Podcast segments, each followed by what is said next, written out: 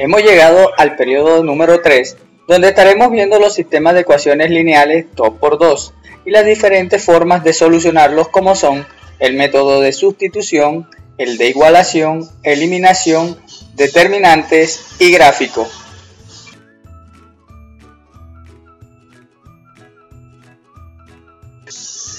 Claro está que existen otras formas de resolver este tipo de sistemas como lo son la regla de Kramer o la regla de Sarrus.